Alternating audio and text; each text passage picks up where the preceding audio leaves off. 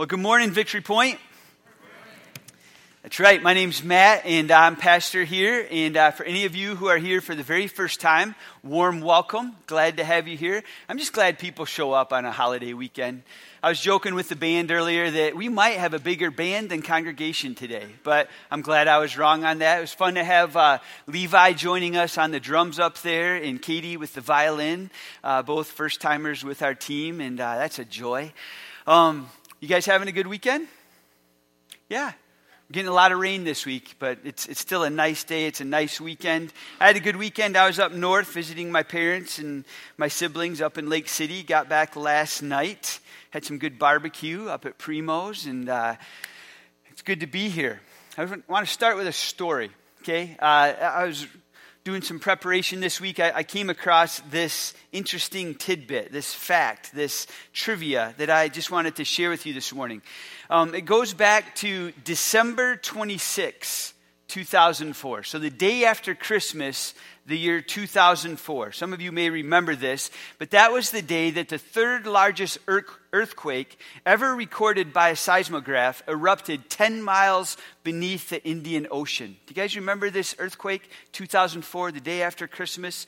It registered nine point one magnitude on the Richter scale. It generated, get this, the energy equivalent of twenty-three thousand atomic bombs.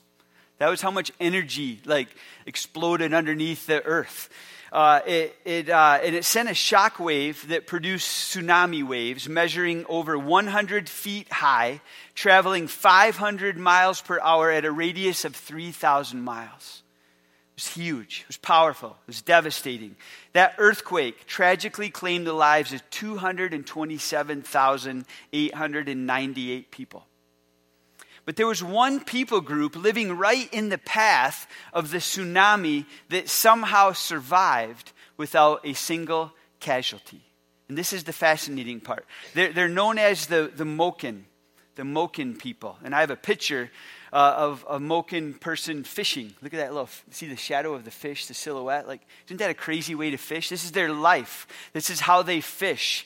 Um, they're, they are an, Austri- an Austronesian, there we go, an Austronesian ethnic group. They live off the coast of Thailand and Burma, and uh, they're sometimes known as sea gypsies.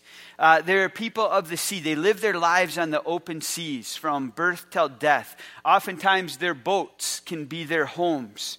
Their children learn to swim before they can walk. They can see twice as well underwater as we do. And they obviously have an intimacy with the ocean. They have an intimacy with the water.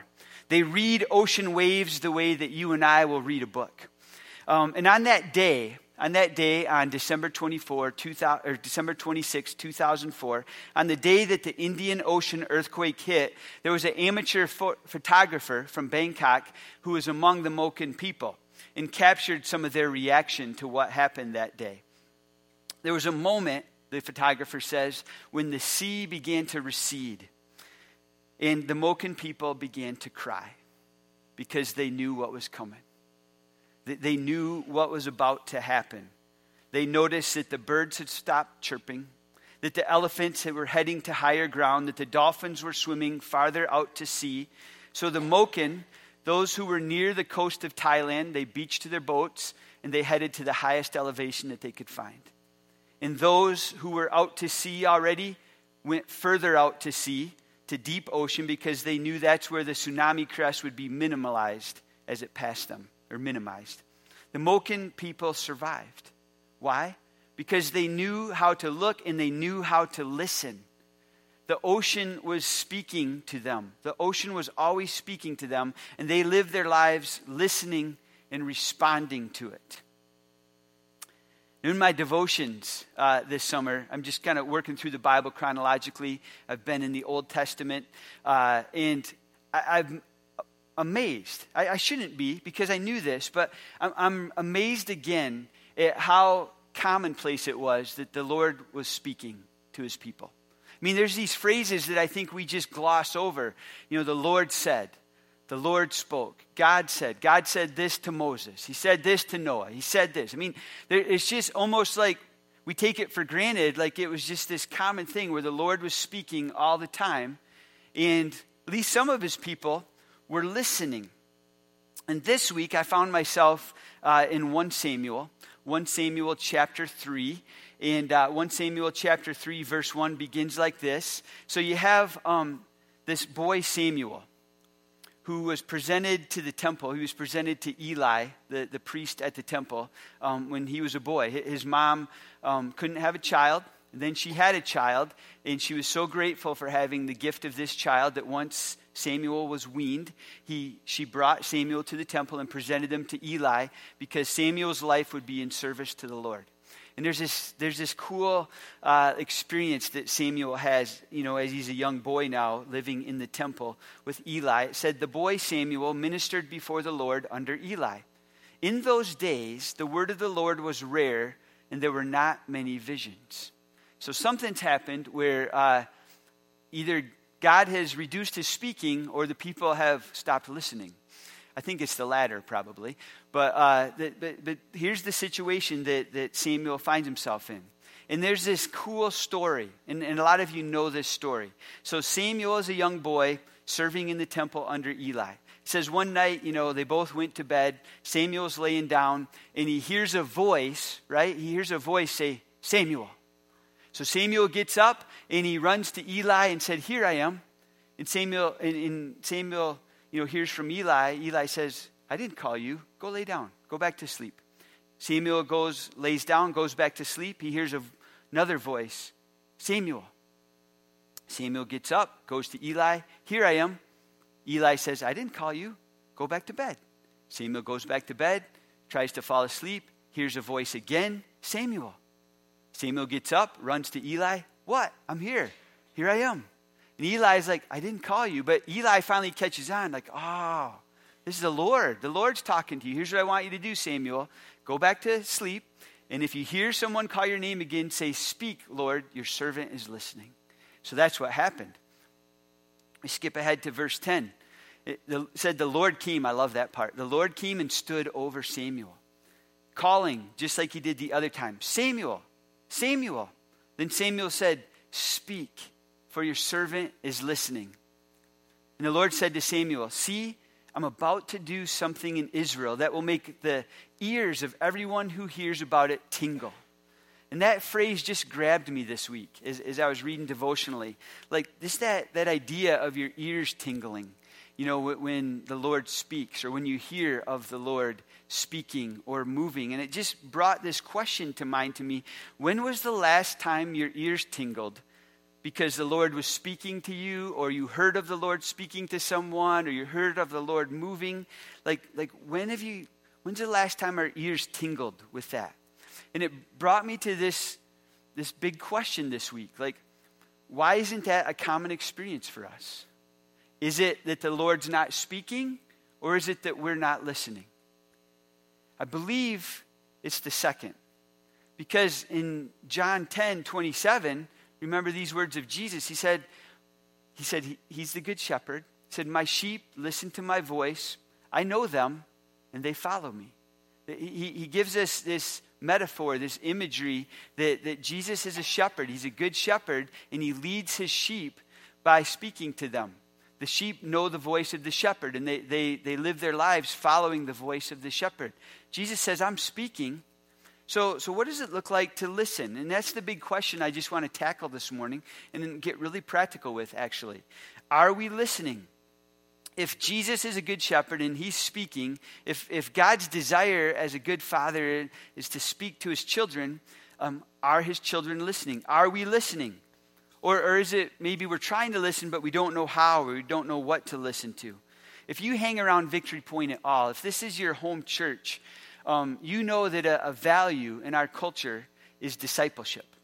And um, we we think discipleship can be as simple, though not as easy, as simple as learning to live by these two central questions. What is God saying? What am I going to do about it? Learning to tune into the voice of the Father so intimately that we just live a life of listening to the Father and doing what he says. So you probably get sick of the, those two questions, the two big questions we use all the time in our missional communities, in our huddles, here on Sunday mornings. You know, we try to always conclude with those two questions. What's God saying to you right now in this moment? And how are you going to respond? What are you going to do about it? But we don't want to assume that everyone just knows how to listen. So that, that's what we're going to, we're just going to talk about that this morning. How does God speak? And how do I know when it's him speaking? How, how do I know? How do I know when it's him? And uh, what do I do in response? So uh, we're going to get really practical. Um, if you have the handout this morning, you're going to want that because uh, I'm going to give you some some stuff to put on here. Uh, if you don't have one, feel free to wander up and grab one, or just you know find something to write notes on. Okay? So let me let me pray. Lord, we're just going to pray the prayer that Samuel, as a young boy, prayed um, to you. We're going to pray it today. Lord, speak, for your servants are listening. Your children want to hear the voice of the Father this morning. May it be so. In Jesus' name, amen. Here's a question. How big are your ears? Don't laugh at me, Pam. How big are your ears? You know who has big ears? Rabbits. Elephants too, but I'm in a rabbit mood this morning. Rabbits have big ears. I watched Peter Rabbit this weekend. That is a great movie. Has anyone ever seen Peter Rabbit? You did? I watched it the other day. Yeah, I did too. It was an awesome movie. I love that movie. My mom has watched it eight times now. She's a big Harry po- or uh, uh, Beatrice Potter fan. Um, loves Peter Rabbit. Rabbits can hear really good, because they have big ears, okay? You know who has small ears? I do. We got to get, like, special microphones for me and stuff, because other ones, they flop around, because look how tiny these ears are. I have really tiny ears. I just embrace it now. I'm not self-conscious about it anymore. I think it's it's a good feature. Now, there, there's this figure of speech that Jesus uses in the New Testament quite frequently. Okay, he uses it six times in the Gospels, and actually, you know, God um, uses it in Revelation eight different times, and it's a it's a familiar phrase. It, it's often a phrase that Jesus uses when he's concluding a parable or a teaching. For instance, a lot of us are familiar with a parable called the the parable of the sower, which more accurately is the parable of the soils. Okay, it's really a parable about the, our hearts.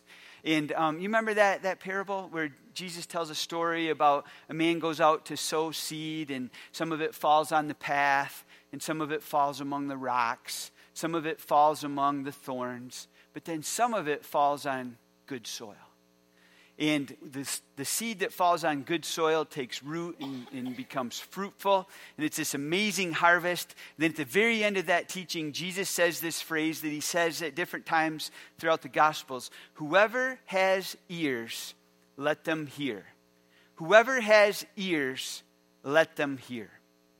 You know, we don't say that much, you know, in today's culture. Probably, you know, the equivalent of that sort of phrase today would be, um, you guys know who The Rock is? Like uh, Dwayne Johnson, he's an actor, you know, used to be a wrestler.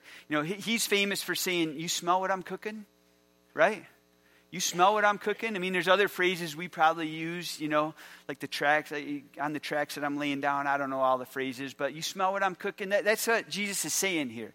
Like, you, you smelling what I'm cooking? You understand what's coming out of my mouth?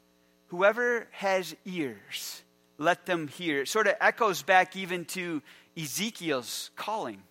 When when the prophet Ezekiel was called, you know, by the Lord to bring a word to his fellow exiles, um, the Lord's concluding thoughts to Ezekiel, um, and it's in Ezekiel three twenty-seven. I don't have it on the screen, but God says this to Ezekiel. Here's what I want you to say to everybody. Whoever will listen, let them listen. Whoever will refuse, let them refuse. Whoever has ears, let them hear, is Jesus' way of saying it's his job to speak the Lord's words. It's our job to listen to him and to obey. It's our job to hear him, receive him, and obey. Whoever has ears, let them hear, is Jesus telling his listeners to reflect deeply on his words, to, to slow down, to, to dwell in, in the words, to, to give our greatest attention to what he has just said. The one who has ears to hear doesn't just hear God's words, but they receive them. They receive them as truth, and they put them into practice. It's not about the size of your ears, whether you have big bunny ears, elephant ears, or Matt Yon ears. It's not about the size of your ears. It's about the, the posture of your heart. So, how do we smell what God's cooking? How do we do that? How do we, how, how do we like have ears that hear? How do we hear what God's saying so that we can put what he's saying into practice? How does God speak today? So I just want to quickly just kind of give you some examples of how God speaks today, and then we're going to end by practicing that this morning together. So one of the primary ways, um, and probably maybe the most obvious way that God speaks, is through Scripture. In Second Timothy three sixteen and seventeen, Paul says this: all Scripture, all of it, all Scripture is God-breathed. It's useful for teaching, rebuking, correcting, and training in righteousness, so that the servant of God may be thoroughly equipped for every good work. All Scripture, this entire book, this, this big story, it's one of the primary ways that God speaks to us. When we open the Bible, it's like God's opening his mouth and he's whispering to us through his word. If we're not in this, we're going to struggle to have ears to hear. I mean, that, that's foundational. We, we need to be in this word. We need to, not just on Sundays. We need to, like, as a pattern, as a, as a, as a just a, a practice, as a rhythm in, in your daily life, just to, to be in the word. That, that, that grows your, your ears, your spiritual ears. It shapes your ears. You know, for instance, like uh, this, a week ago, I, I was reading the book of Ruth. Okay, a lot of us are familiar with the story of the book of Ruth, and it's a really short, you know, book in the Bible, and it's a it's a great story. And you know, you have um, Naomi, and you have Ruth, and you have Boaz, and Boaz is uh, like a, a kinsman redeemer. You know, he he finds out that somebody in his family um, is struggling, and so he does something about it. And, and it's this cool story, but it really, God spoke to me through that story, and, and started bringing to my mind and to my heart some people in my family um, who are struggling. And what does it look like for me to, to be a, a, a kinsman redeemer in my family? What does it look like to, to initiate with those people? You know, w- with, uh, you know, a, a sister, a father, whoever it is that, you know, God put someone very specific in my extended family on my heart as I was reading the book of Ruth. God was speaking to me through the Scripture. In, in pointing me towards, you know, a step I think he wants me to take. And so now I'm in the process of taking that step and reaching out and, and trying to redeem a relationship. God, but if I wasn't reading the book, if I wasn't in here, I don't know if I would have caught that. I don't know if I would have, like, been sensitive to the Holy Spirit trying to speak to me through the Scripture. So the Scripture is obviously primary. That's one of the primary ways God speaks. It's not the only way that God speaks. I think God sometimes speaks through our desires. Through our desires. Brendan did a great job preaching on Psalm thirty-seven in our Psalm series back in August. But you remember this verse, Psalm thirty-seven four, take delight in the Lord and he will give you the desires of your heart. Excuse me. Now, I, I, we got to be careful, because the word give in Hebrew actually can mean to conceive. To conceive. Delight in God, like, read it this way: delight yourself in the Lord and he will birth new desires in you. He will birth new desires in you. I think we have this mistaken notion that if we do what God wants us to do, God's probably going to send us somewhere we don't want to go. We're going to have to do something we don't want to do, and we're probably going to be miserable. That's not the heart of our Father, you guys. It's not the heart of God. It's not how he works. Now, I agree, we got to be careful, because we have sinful desires. We have selfish desires, and, uh, you know, we, we can't let them lead. But when we delight ourselves in the Lord, when, when we immerse ourselves in relationship with God, and we begin to try to, to seek first his kingdom, what happens, I think, is the Holy Spirit begins to sanctify our desires. begins to align our desires with his desires and give us his desires, and we start to want what he wants. He gives us new desires so that those desires actually become sort of like compass points that point us towards God's good, pleasing, and perfect will. You know, I, I think about um, my daughter, J C, right? I, I've mentioned this in passing, but this Thursday, uh, Tori and I are going to get in a van and drive J C to Atlanta, where we're gonna, she's gonna join all kinds of other, you know, eighteen to twenty-two year olds, um, like your Capinga's granddaughter Hannah, and some others, you know, hundreds of others. And then they're gonna divide up into squads and teams, and then they're gonna go off on mission for nine months. It's called the World Race, you know, gap year. And uh, but I, I look back on her journey, and I'll talk more about this in in our next series more specifically. But just been watching her over the last year, especially even in the youth group, as as they she's been delighting herself in the Lord, listening to the Lord together with other people, how God has birthed this desire in her. He he, he sort of like like birthed this this desire um, to to join him on mission, you know, uh, outside of West Michigan, and uh, how she's stepping into that. You know that that when we start to de- delight ourselves in the Lord, he births things in us that, that aren't things like we don't want to do. They, they, they fan into flame like things we really want to do and be part of. It's really cool. I think another way God speaks to us is through dreams. Okay, in, in Acts, it said, Luke says this, "In the last days, God says, I will pour out my spirit on all people. Your sons and your daughters will prophesy. Your young men will see visions." And I would say your young men and young women will see visions. "Your old men and women will dream dreams." It's kind of a helpful verse to dec- to help you know if you're old or young. I mean, if you, are you having visions or are you having dreams? If you're having visions, you're still young. I think I'm starting to have dreams, so I, I'm classifying. I'm probably getting towards the older, you know, older men and women kind of things. But when, when God fills us with his spirit, dreams, I think, are just a, a supernatural byproduct of that. God wants to, he wants to anoint sort of our right brain imagination. He, he wants to give us God ideas, and God ideas are way better than just good ideas. God's very capable of working and speaking through all those neurons that crisscross in our brain because he created it. He, he spoke it all into He he crafted, he made us. We are fearfully and wonderfully made. He can work through things like that. He can speak through things like that.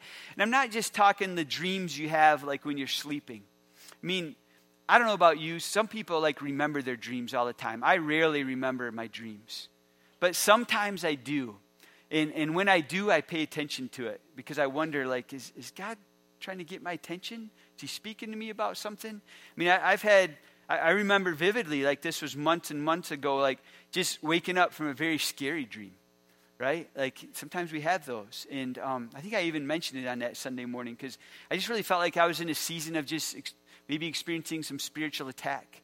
And it was maybe like being played out in a, in a dream. And uh, I, I really like took that seriously and, and tried to pray protection and cover over me, you know. There's sometimes I have dreams, I'll be honest, where um, like one of you will show up in my dream for no reason. You know, all of a sudden, like you're you're in my dream. I usually interpret that as like, I wonder if God's speaking to me. And and so sometimes what I'll do is uh, I'll give that person a call or write a card or something like, "Hey, God put you on my heart. I don't know why. Like he just was thinking about you this week," you know, and just reach out. Sometimes it, it turns into something. At the very least, someone knows they're being thought about, you know. But uh, but but I think it's not just the dreams we have when we sleep. Um, like sometimes God will birth a, like a, a dream, you know, a dream for something while you're conscious, while you're awake. You know, he'll, he'll give you dreams for things. You know, I, I was talking, I'd be curious to hear this story, but um, before the, the gathering began, I was talking to Private First Class Tyler Tenbrink. He's back there in his Marine uniform. And uh, we haven't seen Tyler in a while, but he I guess he just got back from boot camp. And uh, a week from today, he's flying out, you know, to, to begin the next season and stage of his service. I mean, I would love to hear Tyler's story sometime. It, it seems to me God has put a dream in Tyler's heart to be a Marine and to serve his country in this way. And uh, Tyler, we're really proud of you. And uh, if I could be so bold, like, I don't want to put you on the spot now, but after the gathering, would you mind coming over here to this corner? We call it the prayer corner. Let's have some people go over and pray for Tyler and pray around Tyler. um, as, as he begins this next step of his season. Would that be okay, Tyler? We'll just meet you over there after the service. But um, God put a dream in you somehow, some way, and you're you're living into it. You're paying attention to it. God's it's, it's cool, and I'm excited for you. And um, man, I just got to keep going. Another way that God speaks, doors. Okay, we use this phrase all the time, don't we? Like open doors, closed doors. We really love open doors, you know, not so much closed doors. I, I, there was this passage I came across in Revelation. You know, this is, uh, you know, the, the Spirit speaking, you know, to the angel of the church in Philadelphia. Um, write these words. These are the words of him who's holy and true, who holds the key of David. What he opens, no one can shut. And what he shuts, no one can open. I mean, there, there's this, I think God speaks to us sometimes through opportunities, through through um, open doors and closed doors. And I think we need to be careful um, to not just assume it's just open doors that are God speaking and closed doors are not God speaking. Sometimes the best thing God can say to you is no. No, don't go, th- I'm closing that door. I'm shutting down that opportunity. I'm, I'm, I'm putting, you know, some blockage in that direction. Because he has a perspective that we don't. He sees the big picture in a way that we can't. I think someday we're probably going to thank God even more for the closed doors than just the open doors in our lives. But, but God speaks through opportunities that suddenly open up, or opportunities we're stepping into that suddenly go away. Those are way. That's, I think that's a valid way that, that God speaks to us. I think God speaks to us through people. Through people. There's this there's this little nugget of scripture here in Numbers eleven. It's kind of a crazy chapter. It, it's about the quail, you know, when God just gives them quail coming out of their nostrils because they've been complaining. And um, but there's this there's this moment, you know, kind of in that part of the story where these two guys, Eldad and Medad, um, they were prophesying. Okay, they were prophesying, and Joshua goes to Moses like, we got to put a stop to this. These guys are prophesying. And, and this is what Moses said. I mean, are, are you jealous for my sake? I wish that all of the Lord's people were prophets and that the Lord would put his spirit on them. Moses is like, that would be great if God spoke through each other, if God spoke through everybody. That'd be awesome. And I, don't you don't you just have those times in your life where, where you, God speaks to you very um, clearly through other people? Through other people, like in your life. I was sitting on the, the deck last night um, up at Lake City at my parents' house on Lake Misaki, and you guys know this story. My stepdad Jay like had a catastrophic heart attack, you know, back in March, and uh, so we were just talking and reflecting. You know, he, he's alive and doing well, um, slowly healing, and uh, he was sharing about how he received a card, actually like two or three cards during the recovery journey. Um, from Tori's aunt, who he had only met once, and how those cards spoke so powerfully to him. Like just like it's almost like the stuff she wrote in the card was like exactly what he needed to hear in that moment of the journey. And so he would keep those cards, like in the book he was reading, and he would read those cards every morning. Don't discount the power of how God speaks to us through each other. It's all in this. It's all throughout the scriptures. I mean, think back of how Nathan, how Nathan rebuked David after his sin with Bathsheba. You know, God used Nathan to speak to King David. God used Mordecai, right, to encourage and challenge, you know, a young woman named Esther. God used a spiritual father named Paul to influence and, and direct the life of young Timothy. God wants to speak to us through others. Another way that God speaks, he speaks through promptings. He speaks through promptings. In, in Isaiah chapter thirty, um, I, Isaiah is encouraging the people of Zion who are living in Jerusalem. He says, whether you turn to the right or to the left, your ears will hear a voice behind you saying, this is the way. Walked in it. This is like those, those, those little stirrings you get sometimes, those little nudges. Those promptings that, that come from time to time. I mean, uh, I remember, and I, I know I've shared this before, but like a, this was years ago. Like one time pulling back into the parking lot, you know, I'd probably been out to lunch somewhere with somebody because that's what I do. And um, that's what my kids used to think. That is that all you do? Like, right? You just you go out to lunch all week and then you preach on Sunday, you know. But um, pulling back into the parking lot, seeing a vehicle in the parking lot back towards the, the outer edge, seeing like a young person in there, sort of, you could tell, looked dejected. I start walking towards the building, and, and like this prompting, this this conviction, this nudging came over me like, turn around. It's like this. It's like uh, this voice behind me saying, you know, like, don't go this way, go this way. And walk back out. And ended up uh, engaging this young man in a conversation, inviting him in. And um, you might hear the rest of the story from him uh, later this month, as he might be up here getting baptized. And it's just this cool journey of like like how I played, you know, this teeny, teeny little part in a story. Um, because thank God I paid attention to a prompting, to a nudging. God, God was up to something. He had a part for me to play, a little teeny part. Um, but I'm glad I didn't miss it. You know, pay attention to the promptings. Pay attention to the nudgings in our lives. And then, you know, this is just another one. Like, this isn't an exhaustive list. This is just some, I'm just trying to, like, get us to re, kind of think bigger, you know, kind of stimulate our imagination. Like, God speaks in so many ways if we'll just listen. He speaks through our pain. He speaks through our pain. C S Lewis, he wrote a book called The Problem of Pain. And there's this famous quote in there. It goes like this. It says, pain insists upon being attended to. And then listen to this part. God whispers to us in our pleasures. He speaks in our conscience, but he shouts in our pain. It is his megaphone to rouse a deaf world. God shouts in our pain. Some of some of you like know that all too well lately, don't you? There's something about going through pain and brokenness and valley and wilderness and desert. Use whatever metaphor you want, but there's something about those types of experiences that, that sometimes brings God's voice into great clarity. And sometimes we, we learn our best stuff in the valleys. We learn our best stuff about who God is, about who we are.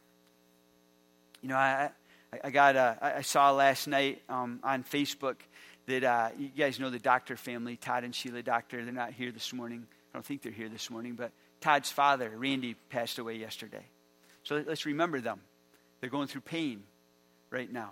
Um, but I also uh, rejoice in that I know God's going to speak to them in, in some fresh ways, in some new ways, even in the midst of the pain. And, uh, you know, maybe God will speak through us as we interact with them as they journey, you know, through the pain. Pain, pain's a byproduct of the curse. We we can't escape it, can't avoid it. Um, you know, it, it, it's it's ever since Genesis three, it's been part of the story. Now the day is coming when it will no longer be part of the story, where there'll be no more mourning, there'll be no more crying, there'll be no more death, there'll be no more pain. Revelation twenty. In the meantime, God's present, and he's speaking in the midst of our pain. You know, someone said once that, that pain is like a marriage counselor, a life coach, a professor of theology. Like, like pain can speak to us. God can speak to us in pain. Teaches us some of the toughest but most important lessons in life. So all this to say that, that God, our good shepherd, is speaking. He's speaking to us. Question is, are we listening? Are we listening? How do you listen? Are we listening?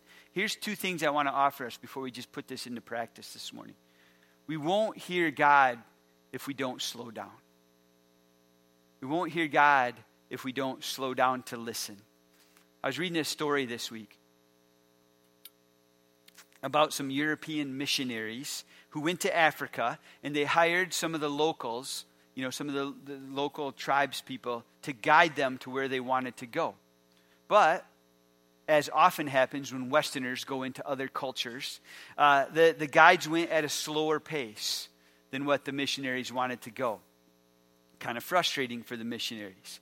So after the first two days of this, the missionaries really pushed the pace.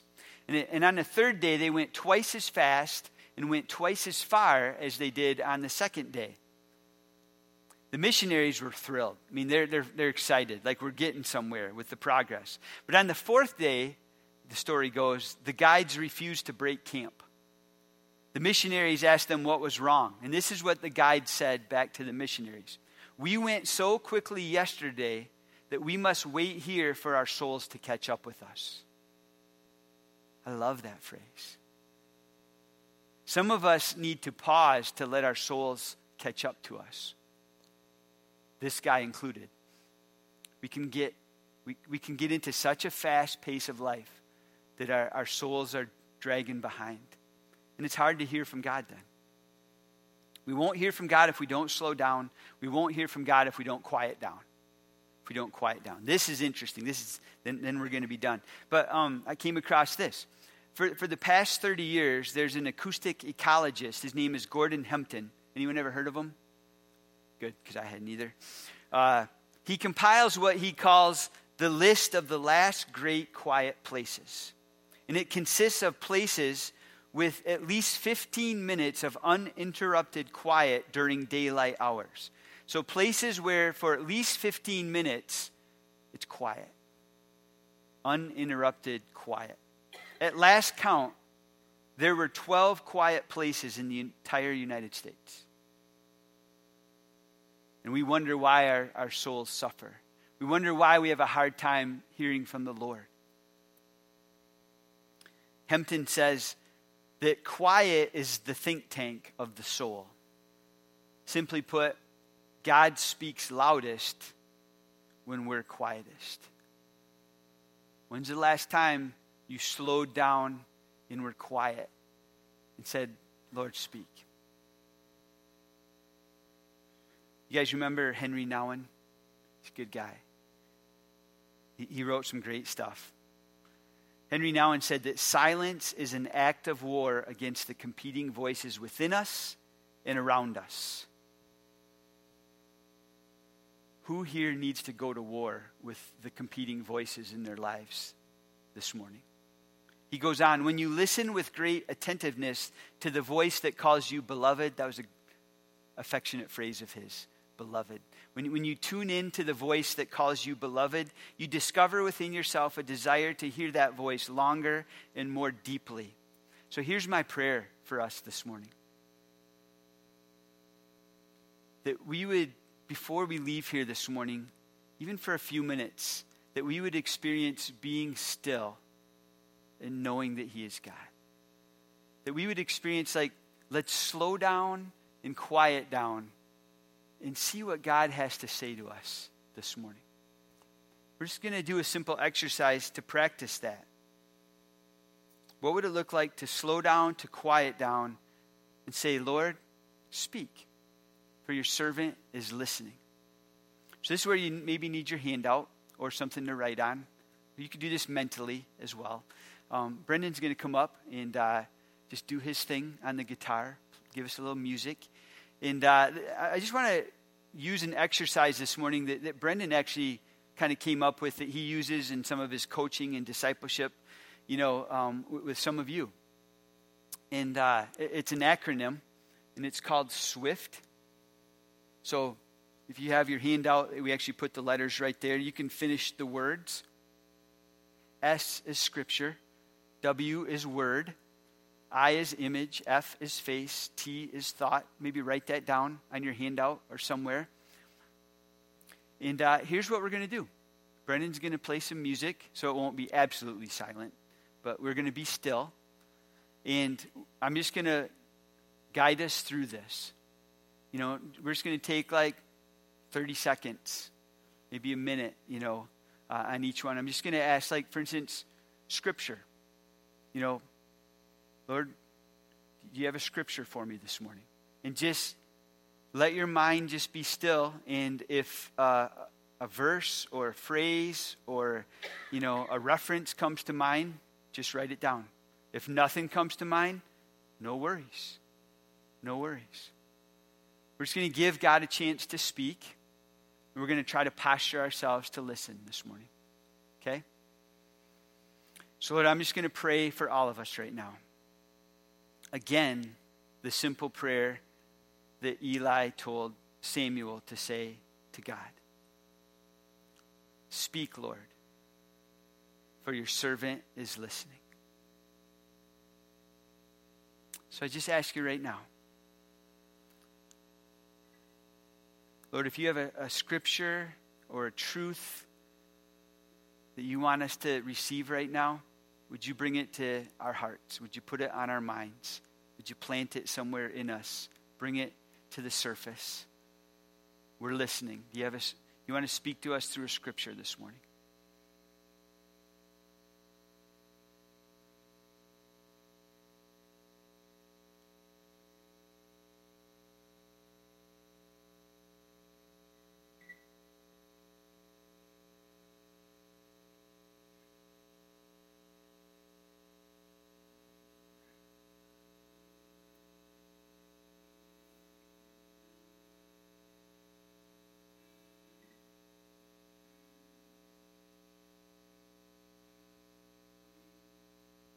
God, you're the good shepherd, and you speak, and you, your sheep know your voice. Um, Lord, do you have a word or a phrase that you want to give to us this morning, personally, individually? Plant it in our minds, on our hearts right now. What is a word you have for us this morning?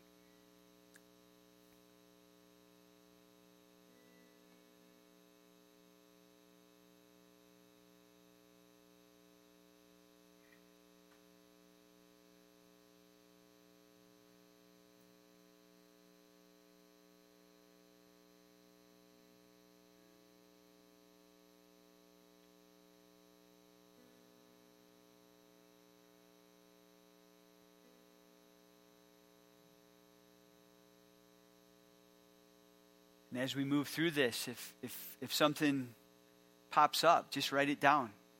Don't don't overthink it.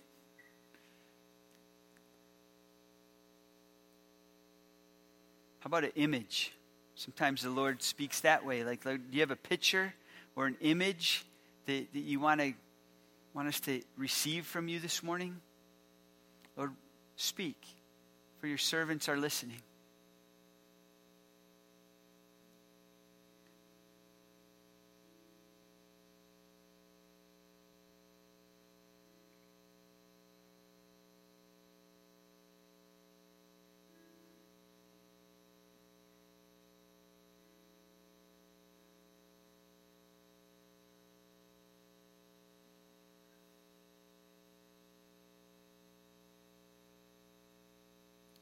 Face. Lord, is, is there someone you want us to pay attention to? Is there, is there someone you want us to, to pray for? Is there, is there someone you want us to, we don't know. Like, but if there's somebody you want to put in front of us right now, bring that face to mind.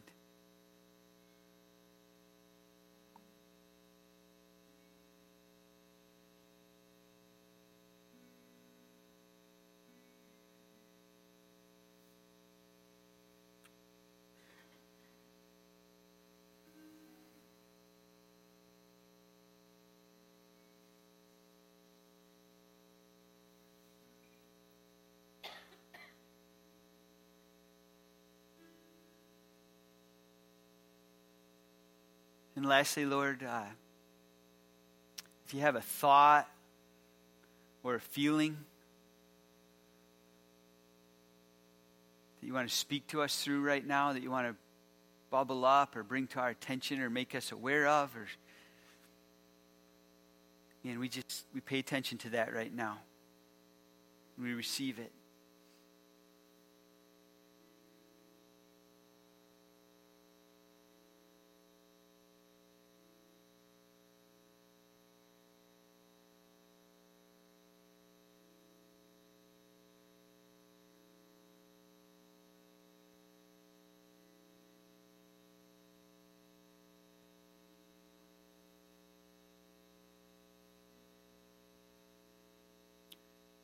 Brendan's going to keep playing. I'm going to invite the, the rest of the band to come up. But, you know, let me push us in this direction now. Because after, for some of you, that might have come very naturally. For others, that may be like, that was weird. You know, for some of us, that might be the, the first time we've spent five minutes just kind of quiet in a long time. But for wh- whoever you are, whichever one of those scenarios describes you, like, like okay, now what? H- how do I know if these are from God or not? Like, how do I know it's not just my imagination? How do I know it's not just my mind, you know, restless? How do I know it's not just, uh, you know, that burrito I ate last night, you know, like doing something to me? Like, how do I know? Like, well, that's a good question. I think that's a fair question. I, I think, you know, there's lots of voices trying to speak to us in our lives. You know, um, there's the shepherd's voice, God's voice, the good father's voice. Um, the enemy has a voice too. He likes to, like, accuse us of things and lie to us. And, like, we got to discern the voice. So here's just a simple way sometimes to, to to process that. You know, if you're around Victory Point at all, you know, in our discipleship, we like to teach through shapes, like just visual reminders. And so I offer you a triangle this morning. You know, John ten twenty-seven, the good shepherd speaks, the sheep know his voice. Our job is to listen, to test it or to weigh it, and, and then discern what's from the Lord, and then act on it, and then obey. And a good way to test these words is just to kind of run it through this little acronym of test. You know, is what I think might be from the Lord, does it does it point me towards Christ? Is it encouraging or edifying? Is it scriptural? You know, anything God speaks to us through dreams, through images, through feelings, through promptings, whatever, will never contradict, you know, the heart of God in Scripture. And, and does it lead towards transformation into Christ likeness? So, like, if you were to take that test and put it over those words or phrases or faces or people that you just, you know, um, wrote down, either mentally or on your paper, like, which ones kind of do, do, do those apply to?